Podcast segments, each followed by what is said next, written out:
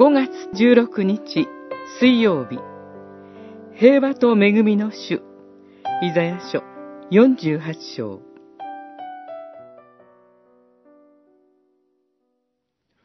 イスラエルの聖なる神、あなたをあがなう主はこう言われる。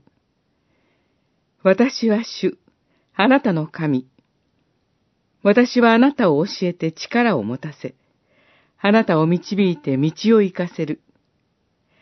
私の戒めに耳を傾けるなら、あなたの平和は大河のように、恵みは海の波のようになる。48章、17節、18節。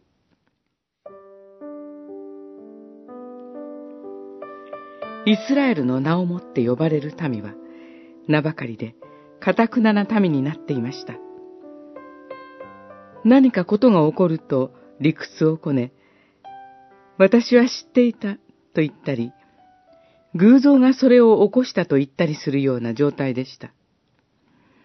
そのためになお神は、これを聞けと語りかけます。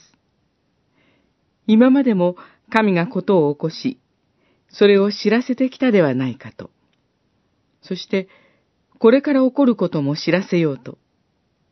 それは、ちょうどモーセによって出エジプトがなされたように、主の身腕となる者によって、神の民がバビロンから解放されるということです。